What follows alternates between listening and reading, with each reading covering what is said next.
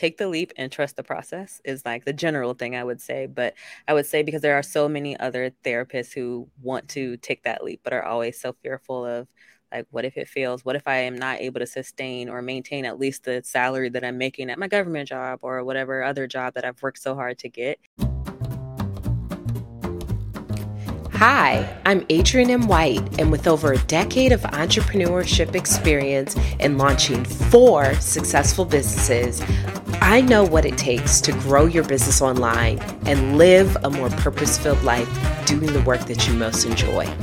Brand and Convert is your go to resource for branding, marketing, and entrepreneurship advice for service based business owners looking to scale their business to six figures a year. This is the Brand and Convert with Adrian M. White podcast. Hello, everyone, and welcome to Brand and Convert with Adrian M. White podcast. Today, I am so excited because I have our very first entrepreneur spotlight. Today, I am bringing on Asia Rodriguez, LCPC. Asia is the owner of Zola Counseling Solutions, a therapy private practice based in downtown Silver Spring. Her practice specializes in working with young professionals of color experiencing therapy for the first time. Welcome, Asia. Hi, I'm so happy to be here. happy to have you. Happy to have you. Thanks so much for joining. So, our conversation today is going to be fun. We're going to talk branding, we're going to talk marketing, we're going to talk about how you became an entrepreneur. As an intro, our entrepreneur spotlights are basically interviews of six and seven figure service based business owners. So, Asia is a six figure service based business owner, and I am so excited to dive in. So, let's get started. In mm-hmm. Asia, so tell us a little bit about yourself, where you're from, and how you got into counseling. Sure. So I I don't know where I'm from. I'm a military brat, so I grew up all over the world and all over the place. Um, but I would say I've I will call Maryland home because I've lived here most of my adulthood. But I moved back and forth and always came back to Maryland. So we'll just say Maryland in general. But I lived in all the different parts. Um, and so, okay. Or, are I, you from Silver Spring? No, um, I I would say I've lived in Silver Spring for like five years, but like, but I will call Silver Spring home. It's my favorite place so far, so we'll call it home. um, okay but how I got into counseling. Um, so I knew I wanted to be a therapist or psychologist or something since I was in second grade. And then I just kind of stuck with it. And then um, when I was older, I mean, as I got older, I explored some other career paths, but then realized like I actually really like helping people. Um, I come from a family of helpers and people who were like foster parents or nurses or things like that. And that kind of led me to this space of I really want to make a career out of this and do it in a different way than people in my life may have been accustomed to. Awesome. So Asia and I are actually, we used to be neighbors. We met in a workout class, like downstairs of our building, and quickly, you know, became workout buddies. And now both of us don't go to that gym anymore. yeah. but yeah, representing Silver Spring. You got to represent. Yes. So, Asia, tell us a little bit about your path to entrepreneurship because I know that, like, with counseling, you could work for a practice. There's like a lot of things you could do that aren't, you know, you working in private practice. So, tell us how mm-hmm. you got into private practice. Yeah, so I actually did just about every other path before I realized like actually I just want to do the private practice thing. I always knew I wanted to do private practice, but was like maybe that'll be the end goal when I'm closer to retirement. That'll be something that I do to slow things down a bit. Um, but working in this field, there's so many. There's a there's a high demand, and so um, you go whatever uh, path you go, you're going to be busy. And so I went from working in community mental health settings, so like federally qualified health centers, which are basically like health clinics that have all types of different healthcare providers under one roof. Um, I worked there for a while. I did. I was a school-based therapist for a while. I was a home-based therapist where I went to people's homes. Um, I worked in a methadone clinic. I worked in just about every avenue of where you could be a therapist and worked in crisis intervention for a while, worked in hospitals, literally everything, and realized every single place is going to burn you out for not a lot of money. And so they want you to see clients back to back, no breaks, want you to specialize in trauma and deal with some pretty heavy stuff, but not give you the opportunity to like take time off when you want to, pay you a reasonable wage, and then give yourself the breaks and time that you need. And we were preaching mental wellness in all these different spaces, but yet not allowing the therapists in, in those spaces to actually take care of themselves. So I kind of jumped into the private practice world pretty quickly because I realized like this is not sustainable. And In fact, I was reaching a point where I was like, if I keep working in these types of settings, I'm not going to want to be a therapist anymore. And I didn't dream about this in second grade to be burnt out three years in the game. So that's when I started kind of building my practice slowly in about 20 and in mid 2019 is when I started building it and was like, I'll just at least like lay the foundation. And then whenever I'm ready, I'll at least have things planned out and figured out. Um, and mm-hmm. then I mm-hmm. ended up getting let go from my job at one point, which kind of expedited the process because they ended their contract with the like local government agency. So that expedited the process a little bit. Then I found another job. Then COVID happened. So then all these things just kind of led to a place of, oh, I'm not just building it. I'm actually just going to start it and just like start advertise myself, see what happens, put myself on the internet and see what happens and immediately started getting requests. So I was doing it part-time for about 2 years before I was like, you know what, I'm ready to just do it full time and this be my main source of income. And here we are. awesome. Yeah, it's so funny. So I actually I've been let go from I think four jobs and wow. the final let go led me to jump into the full-time entrepreneurship too. So it's interesting how being let go sometimes can kind of push you to try your own thing. Yeah. It's funny because I, you know, Facebook shows you memories of things, statuses you write. And at one point I wrote a lot of Facebook statuses. But one thing I wrote in 2018 that recently came up, probably right around the time I decided to do this full time, was me saying like this has been a blessing in disguise to have been let go because I'm actually like building, you know, starting my journey to self-employment and building things these things and then literally three year, I think the three or a four year mark or something like that was when that uh, came up. But that was when I was like one month into being fully self employed. So I was like, oh, wow, like this is so amazing that that was what pushed me. And then now here I am. It's great. I love that. Yeah. I love that so much. so, okay. So you were working for other organizations and then you went full time. How many years ago um, was it when you went full time?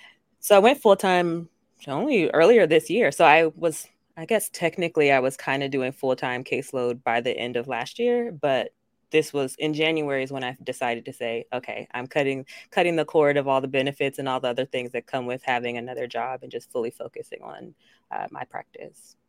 What um what steps did you take to actually like prepare for that full-time entrepreneurship? Because like as you mentioned it's like health insurance you have to pay for it now and like other things that you probably didn't have to mm-hmm. worry about that much before. Like what did you take to prepare for that job so the biggest thing was the health insurance. I had to figure that out. I was like, I, everyone I know that has a private practice part time, but is like scared to take that leap. Like almost always, the concern is, but what about health insurance? Because paying for health insurance yourself is so expensive, et cetera, et cetera. So when I was like considering going ahead and cutting the cord from the benefits from my full-time job, I calculated one to see how much it would cost for me as being a single person and not having a family and things like that. But then two, to calculate, okay, if my rate per session is this, how many sessions would I need? How many additional sessions would I need to have to be able to cover that additional cost I'd have to take on and just kind of calculate that into how much how many clients per week do I need to aim to have to be sustainable to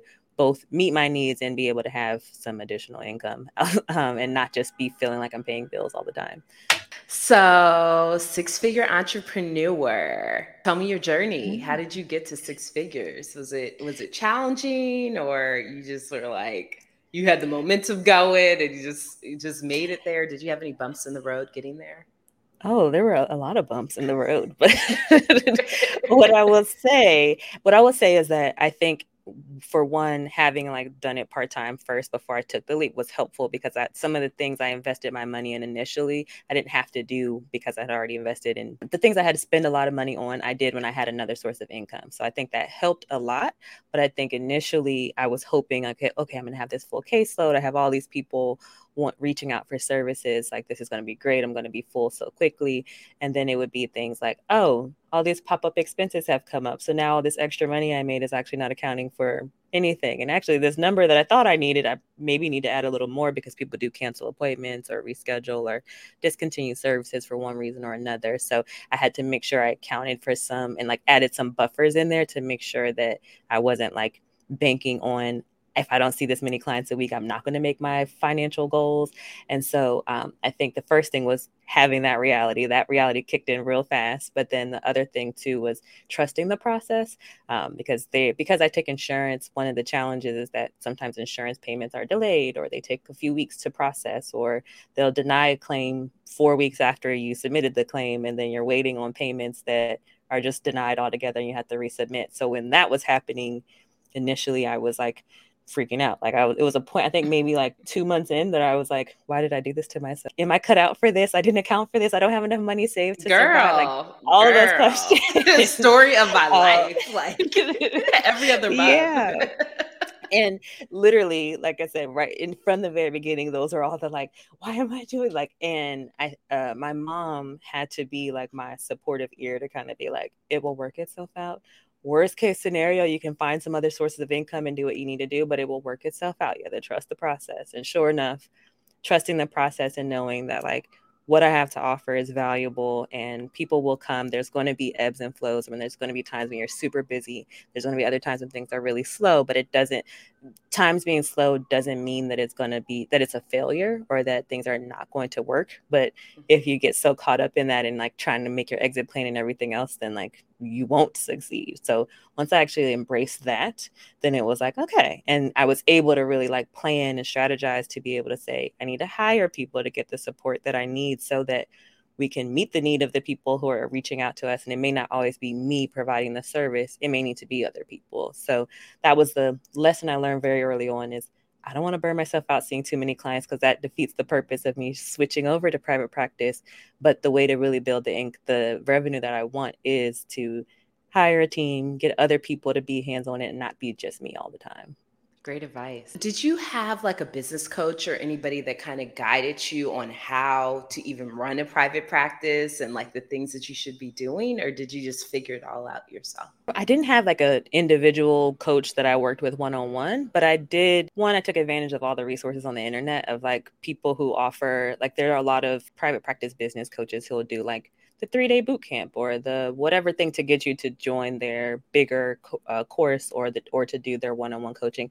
So I took advantage of some of those, and then I invested in the ones that I felt like were really beneficial for me. So some of them they're not necessarily going to be aligned with what I with with what I think is important or the things that I want to focus on for my practice because a lot of times the private practice world it's tricky because it's a business but it's also you're in a helping profession and if you have prices that are like too high and you're supposed to be catering to people who are have never been to therapy before and whatever else there may not be as many people willing not knocking down your door trying to see you and so but there are a lot of private practice coaches who emphasize like raise your rate just raise your rate and so sometimes it's like okay raise the rate but also stay aligned with my mission but also make sure i make enough money to survive so a lot of coaches the ones who are focused on raise your rate only i was like i don't think they're aligned with me but the ones who are like do what you need to do to build your business. So yes, you're raising your rates in some ways, but you're also doing other things, hiring teams, having other people generate revenue, etc. Those are the ones who are more aligned with me. So I invested in like a it was a course, like a it wasn't a one-on-one coaching, but they did have a lot of coaching calls with the group. Um, but it was a course, and that so that was really helpful in all the things I didn't already find online or find from these other like quick bootcamp ones. I was able to really fine tune. So the things like especially with like business and accounting and things that are just not the therapists are usually not well versed in. mm-hmm. yeah. Uh, how did you even find the course? Like, where did you find it? Um, Hmm. Uh, so I think most of the ones I found were so there's a Facebook group called Clinicians of Color in Private Practice, and that's pretty much where there's like thousands of other Black therapists in across the country who are all just kind of bouncing ideas off of each other. And so then within that, there's some marketing, and there's some. I found this person; they were really helpful, and just kind of immersing myself in the industry and kind of talking to other therapists who are in private practice and seeing who they worked with and things like that. So some people it was just like just literally in being in those Facebook groups all the time and stalking all of the the posts on those groups was helpful, but then also just you know the algorithms on Instagram and things like that. Once you start clicking on some, the other ones will come up too. So then it was like, oh, so then I went down a lot of rabbit holes of oh this person is just a regular business coach but this one is a specifically this type of coach like and just literally just every day was spending hours on the internet and then that's how i started running across a lot of them so, how many people do you have on your team currently? We have one other clinician, but we hi- we have a conditional offer out for another clinician, but she's waiting to get her license in this state. So she she recently moved here from Connecticut. So we'll have two clinicians, and then we have two care team associates. So I, I have a care operations manager, which is she's like my virtual assistant, but she's then transitioned more into doing more than just virtual assisting. So I, I consider her a very integral part of my team. And then we have a um, undergrad intern that she kind of supports with every other role. She just doesn't do she doesn't do therapy, so she does everything else and helps wherever else we need. Um, mm-hmm. And then we have an IT person, which happens to be my mom.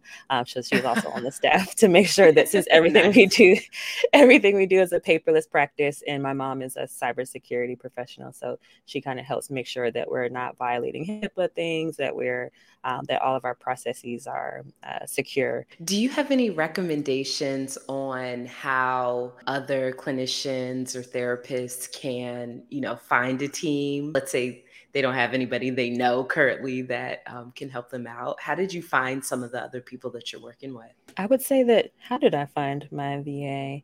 Uh, so Arian, I think actually it was just word of mouth, honestly. And so, like, I, what I will say is it has been a blessing for the clinicians that have found me because I, they sought me out before I even decided I wanted to hire people or hire additional clinicians. Virtual assistant that I have, that's now my care operations manager, she I think we have a mutual friend or something. So someone else just happened to post her and share her information. Then I was like, you know what? I have been looking for a VA. Let me look into this. And so I also have found that there's like virtual assistant job boards and things like that. Again, Facebook thing, Facebook groups and things like that of people who share some of their expertise and share some of their resources and just kind of ask around. So not being afraid to ask for who is your VA? Who is your billing person? Who is your like who have you used in the past and who would you recommend? Because um, mm-hmm. even if you don't know someone, even if that like they don't know someone, they can say, "Oh, I might know someone who does know someone." So I don't have a VA, but Asia has a VA, and she might be able to really help you with. Um, she might be able to refer her person, and so asking around. okay, so I'm looking at your background, and for those who are listening in on the podcast, go to YouTube so you can see Asia's beautiful office right now, and your logo is like amazing. It's all gold and really modern. You have the wallpaper going on. So I'm mm-hmm. assuming this is all part of your brand. Like, how did yeah. you get your brand together?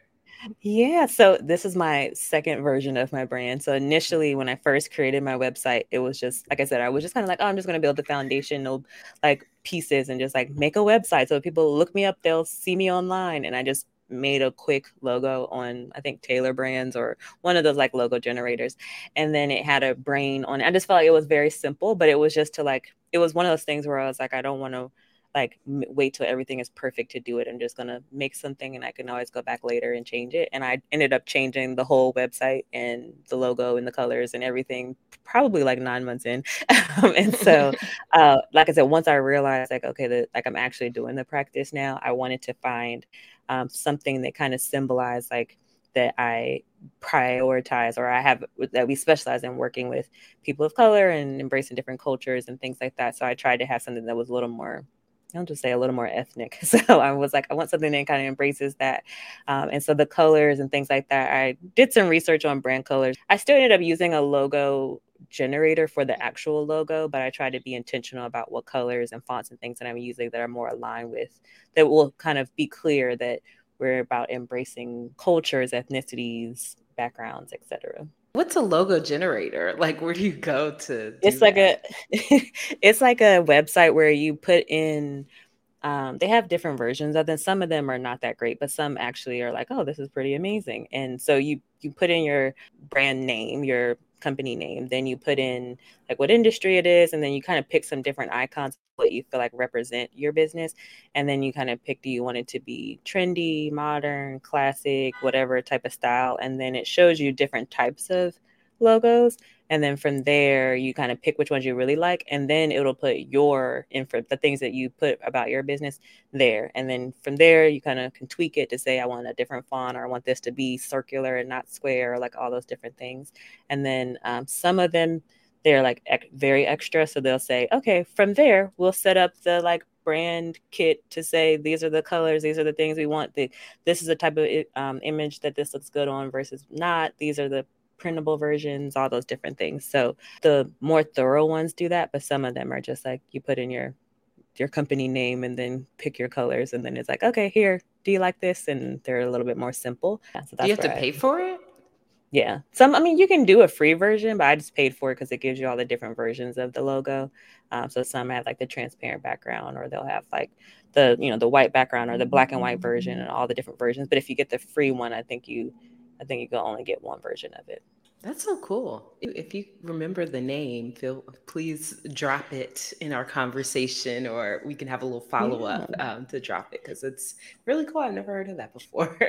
yeah. What I will say though is like the downfall because I know like when I do, whenever I do rebrand, because I know eventually I probably will, but when I do, I probably will just get like a custom logo made because this helped in the short term of I don't know who to hire. I don't have the time to like think about these things. This helps me and this gives me a vision and I really like it. I'm gonna run with it. But right. I think now, especially as my business expands and as I'm more clear on what I do want, I think in the future I probably would like actually hire someone to make it what it make it as amazing as it could be. mm-hmm. Yeah. Um, us hire us. That's what we do. yeah awesome. Let's kind of switch over to marketing. So, how do you get your current clients and are there any marketing like strategies that you're following that you would recommend to? Yeah, I think the biggest thing, and this is like a continuous learning curve now that I hired other people, I'm sure you're enjoying this episode, but I wanted to quickly pop in to let you know about how you can grow your service based business to six figures a year today by learning how to better market it online. Join my exclusive membership community, Marketing Maintenance, for as little as $49 a month and learn how to develop and implement effective online marketing strategies that bring in more leads while also keeping your WordPress website protected and up to date. This program includes website updates, site maintenance, monthly marketing trainings, one on one marketing strategy meetings, and marketing deliverable creation. Join today at marketingandmaintenance.com learning curve now that I hired other people. Uh, I think the biggest thing is knowing who your target audience is and what they want to hear and where they would look for you. Because like I primarily get my clients from therapyforblackgirls.com and blackfemaletherapist.com because we primarily work with young professionals of color. And so I was like, I don't necessarily want to start on the like traditional therapy directories and um, advertisements. Like I'd rather focus on the places where the people we want to work with would be going to search for actually search for a therapist therapist. And so, and then the second part of that is then, like I said, knowing what they want to hear. So I've had to play around with the clinician that works under me. She's a newer clinician. She's still learning the things that she wants to specialize in and stuff like that. So it was a little more challenging in the beginning to write her like copy for everything. And because it was like, I don't know how to write. I know how to write for myself because I know what I like to work with and I know what I love doing, but also making sure that her message is clear, the type of people she really enjoys working with. Um, mm-hmm. And so I mm-hmm. think that was like a really crucial component of it. Um, it's really like one narrowing down who do you want to be your ideal client. And so over time, one of one of the things that I learned was like what is my ideal client? Who are they? Where do they work? What do they do? What are they coming to you for? How can you help them? And then kind of figuring out how to speak to that person in whatever marketing efforts you're doing. So for us, like I said, it's a lot of therapist directories in particular. Uh, but even because we work with a lot of people who've never been to therapy before, then we also do like social media things that are more specific to mental health 101 so how do you find a therapist? Where do you how can you use your insurance? How you know like different things that someone who's never been on this journey before would want to know uh, and that mm-hmm. has helped pull in people too even surprisingly because we i feel like we weren't putting as much effort into social media as we probably could But mm-hmm. even then, some people were saying your social media really resonated with me. And I'm like, oh, so it is working. Okay, so this is great. nice. How are how do you think people are even finding you like on social media? Are you doing any at paid advertising or is it all organic? Uh, I've done some paid advertising. I would say I I'm also curious of how people find me on social media because what I'm finding is there are a lot of other therapists that follow me on social media that more so than well, I I mean, I don't know if there's I would say there are a lot of other therapists that follow me. And so I don't know if they're just also sending it out, um, sending out like pages and stuff like that. But like I said, most of our referral sources are from the different therapist directories and websites. Maybe I do have the social media link to some of those. So they probably are coming from that too. So, in regards to your website, do you one have a website? And two, do you feel like having a website is necessary for a therapist or for a private practice? I have a skewed view. I say yes, 100% is necessary. I have a website. I did it myself because I like doing those. Things. I think in a, in another world, I would try to be a website designer or something like that. But I, I don't have the I, I, think I know how to do it for myself and maybe not as much for other people though. That's the problem. so that's okay. like in another world. But you have that little the... creative gene there yeah, or whatever and, to be and, able to make something. Yeah, and I think it's less about the creative part and more just like I have an interest in tech, and so and with my mom working in tech and things like that, it, it's always been intriguing to me. So that's why like the, the website stuff is great. But I tried to make one for someone one time. And I was like, "You have a very different vision than I do, so I don't know if this is going to work." so I was like, "This is why this is not my my avenue." But but I would say for me, I being a younger woman, I think it's really important to have a website because for me, when I'm looking at businesses and things like that, the first thing I do is like, okay, what's their website? And I'm trying to find their website. I would say even more so than their social media pages. And so, mm-hmm. especially Same when it here. comes to, yeah. And, and so when they don't have websites, I'm like, I don't know, is this a valid business? Like, I'm not sure. Like, and not yeah, to say that's that. Exactly, that's exactly what I'm thinking. Like, whenever I like am sourcing anything, including a therapist and like pretty much anything looking to hire someone yeah. i probably first will sometimes i'll see their social media first so i see mm-hmm. that and i'm like okay but i always google them and i always try and find their website if i see that the company does not have a website i i won't do business with them because if they burn me i feel like it was my fault like i didn't do my due diligence in looking at their reviews looking at you know, information yeah. that would be on a website. Exactly. And that's exactly how I feel. And so, like, sometimes people will recommend people to me, and I'm like, oh, yeah, that's great. But I don't see a website. I don't see a booking page. I don't see anything. So I don't, I don't trust this. And I'm not, it doesn't matter how amazing you said it is. I'm not trusting it. Right. Like, is and, it even a legit business? Like, yeah. Mm. And, and I look at it from the lens of like, and I, I had a rant about this on Instagram one day because I look at it from the lens of like, that's showing me that you've invested into your business at least at minimum that you have a website that people can be directed to um, to say like these are the services we offer. This is how to get in touch with us like the basic information like even if you only have a landing page like that is better than like me trying to find the right number and hope that this google let's google my business page is legit and whatever like i i want to see that you've done your due diligence to invest in your business and that I'm willing to also invest in whatever service you're providing or whatever product you're providing. So for me, I felt like that's why I said like my first thing before I even had all the business plan and idea figured out was I'm gonna make a website, and that way I'm at least out here on the internet. And people Google my name, I will come up, but I will mm-hmm. flesh out all the details later. And so I would say the same thing applies for like in, like you said the question about whether or not people in private other therapists in private practice should have a website.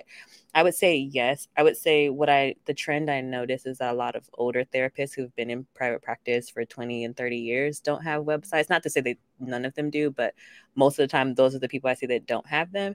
But when people tell me, oh, this therapist is great, I'm like, I have absolutely nothing to go off of except this one person's word and experience. The type of work you do in therapy is such a like sensitive space, and you want to be able to like trust that this therapist is going to really be able to support you. You're you may be vulnerable with them, etc. I feel like having a solid foundation, i.e., website, but also like processes and things like that can help someone feel more comfortable with. I can trust you. I've read a little bit about you. You've you. Were, it's very clear what you have to offer. You know, it's very clear of how to get in touch with you. All these different things to make me have that that buy get the buy-in from a customer or a, a client to say, okay, this she seems legit. I want to give her a chance. Right. Yeah. Totally. 100% agree. yeah. We're thinking about so, as an entrepreneur, so you said you've been, it's been about 10 months now of you being like a full time entrepreneur. What's one of the biggest challenges you had to overcome in this last 10 months of being a full time entrepreneur? I would say trying to like not overdo it because now I feel like I'm like, okay, so I have now I have a nice flow. I'm like, I have like see clients on a regular basis like you know things are working. Now what? Should i add this? Should i add a course? Should i do these? Should i do trainings? Like and it just becomes this thing where i can easily overwork my brain trying to figure out what the next move is going to be um, because mm-hmm. like i said it, part of like service based businesses is that your income is generated based on something you're doing. And so I'm like, okay, well, if I can find other ways to generate revenue without me having to always be available and have a, an hour block of my time to do it, then I should do that. So then it's like, okay, so what would my course be about? Well, what this? And, and just kind of go down these rabbit holes of trying to plan things and set things up. And the next thing you know, I'm like, I created the schedule to have time to do things I want to do, but yet I'm still up late doing things and whatever else. So I think that's been the biggest challenge of like pace and also knowing that like I don't have to get everything done. I don't have to do everything and be a part of everything that therapists do to make money and just pace myself, figure out what works for me. Of course, continue to work on the business to expand it and make it be what it truly could be, but also not putting pressure on myself to do all the things. Mm-hmm. That's that's really good advice. And that just made me think about so yes, as service-based businesses, you know, we all offer service that is either going to require our time to fulfill it or it's going to require maybe somebody else on our team's time. What are your thoughts on like different products or service-based business owners having products like courses and things and do you have any that you offer? Mm-hmm. I think that they could be beneficial. I have skewed views because I've I've tried to support other businesses and buy their courses, and then I'm like, this is it. Like I paid this for this very minimum information I could have easily Googled, and so I know that that's not the reality for most, like for everybody. But I think sometimes you have to be mindful of who is really trying to make every dollar they can make and just offer something quickly that's really not nothing versus who actually is providing the quality content and things like that. So for me, I think it it could be very advantageous, which is why I am would like to go in that direction soon. I actually recently invested in like actually having a nice camera and doing some different things to be able to start that process of creating a course but i'm also big on like i don't want people to feel like they wasted their money afterwards so i want to make sure that it's quality content i'm not just like producing producing producing and not really producing anything of quality. So I think it's a good thing and could be a great income generating tool. But as long as you're not saying, oh, because I like for instance, I did one, it was like a business credit one of like, oh, how to get business funding and financing. And literally it was like, get a DUNS number, get a EIN, do a trade line. And it was like beyond that, there wasn't much fruitful, there was no resources, no anything. And I was like, Oh, you can no. literally Google that and find all of those things. And I was like, that I was like, this is nothing more than what you said in your Instagram videos and whatever else. I thought you were going to dig deeper, give tips, tools, tricks, whatever. But um, right. so that's the thing is like kind of making sure it's not just someone who's like Instagram famous who was like, yeah, I have 40,000 followers, so you should pay for this course that's going to say a bunch of nothings. right. And I feel like that goes goes back to like doing your due diligence, reading mm-hmm. reviews, like real review, hopefully the real yeah. Um, of yeah. like the actual course and stuff cuz a lot of times, yeah, it's like we someone's an industry influencer or they have a big following and stuff mm-hmm. and people are quick to buy from them because of the following, but it it doesn't necessarily mean that they have any content. And people that have big followings don't necessarily have a business or have a profitable business, you know, just yeah. Yeah. So that's why I've been like, okay, just being mindful. And for me, what I found is like following that account for a while and just kind of paying attention to what are they when they are doing lives or when they are doing different things are they providing quality information that i feel like okay i really do want to learn more? Or is it just i happen to fall across this person who says limited time only my course is this this very low price and then i was like oh okay i'm gonna take it in impulse and realize like wait you actually don't provide quality. So it's like i follow you first fill you out pay attention to comments pay attention to things it's like okay I, I, can trust you now. I'm ready to go ahead and invest in this. Well, it's about time for us to wrap this interview up. I thought it went wonderful. Thank you for all the really valuable information that you provided today. Asia, what is some words of advice you have for a clinician or therapist that really wants to go into private practice and wants to grow to six figures? I would say, I probably said it earlier, but like take the leap and trust the process is like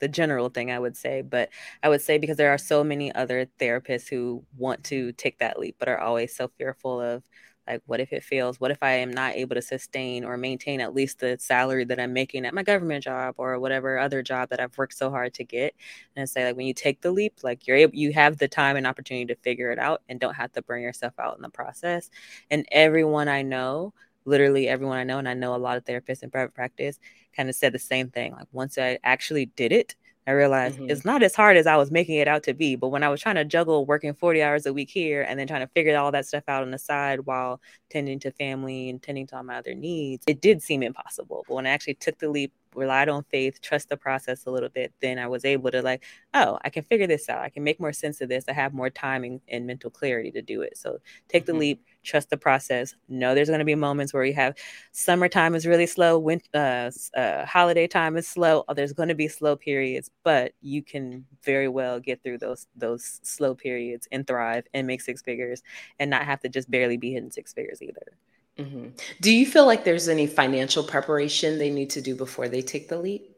I would say yes, but that's because I can get really anxious if I don't have some type of financial plan in place. But like I said, I know a lot of other people who they're like, I can't do this anymore and I'm just going to go ahead and start my private practice now and, and figure it out. Who said like I didn't have much saved, I have a small savings or I spent all my savings doing all the things to get everything set up or to get an office space or whatever else and it still worked out for them for me i was like i'm gonna i'm putting money to the side in an account months in advance to make sure that I have some type of cushion just in case. But I, even then, like the initial goal I had of I'm going to have six to ten months of savings of like of all my expenses of so that if I if it doesn't work, it you know I didn't have that, and then mm-hmm. there were mm-hmm. other expenses that quickly dwindled that anyway. But um, I would right. say like having some type of plan in place. I would even say like if it comes down to it where you feel like you're not quite like financially where you want to be, but ready to take the leap, like doing something PRN or something so that you have some opportunity to make some extra money while you're still working out the kinks, or especially if you're like starting what's, very fresh in the beginning. What's PRN?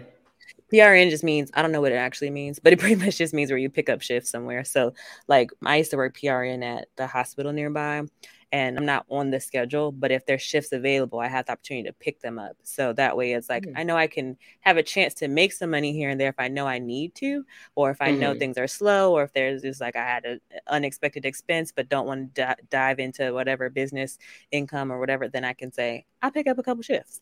Uh, so mm-hmm. I tell mm-hmm. people too, like that's a, a backup option if you feel like I don't have the money enough money saved, but also want to make sure I'm not picking up because the, the, the challenge is like you don't want to pick up more and more clients and then because you're in a like low point because with clients you have to see them every week. And if you say i'm just going to pick up five more clients to make up for this big bill i had to pay then you have to keep seeing those five clients until the end and so it's easy to burn yourself back out. So the alternative is like either have the money saved or have a plan of what will i do to make extra money if i need to.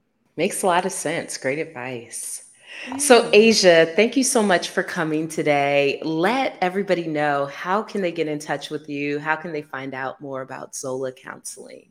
And what are all your socials? Yeah, so you can visit our website is zolacounselingdmv.com. You could also visit us on Instagram, Facebook, and LinkedIn at zola.counselingdmv. Oh yes, those are all the socials that we have. So okay. Instagram, Instagram, Facebook, LinkedIn, and our website. Our website is our main thing. So even if you're like interested in services, things like that, all of our socials will redirect you back to the website to schedule a phone consultation. Awesome. Thank you so much for coming today and yeah. being the first up, the fresh meat. Yeah, this is I'm my really... first podcast, so I'm excited. So. oh my gosh, so excited! Yeah. This is probably like my first podcast too. Well, no, it's not my first podcast. It's my first time um, interviewing for a podcast. Yay. Well, you did great. thank you. I appreciate yeah. it. So thank you so much for coming. We will share all of Asia's, you know, contact information and Zola Counseling's contact information if you're interested in learning more about what she does or working together. And until next time, we will see you guys later. Ciao. Thanks for tuning in. You made it to the end. We have more amazing episodes coming up just like this one on the Brand and Convert with Adrienne M. White podcast. Don't forget to follow me on Instagram at Brand with AMW and learn more about working with me at brandwithamw.com. People always ask me how I scaled my business to six figures per year and now work full time in my purpose. After a decade of being an entrepreneur and launching four successful businesses, I know what it takes to get your service based business to six figures per year quickly. Start booking higher paying clients, automating your processes, and clarifying your messaging in my free training five strategies my clients are using to develop brands, websites, and processes that grow six figure businesses. Secure your seat today at training.brandwithamw.com. See you there.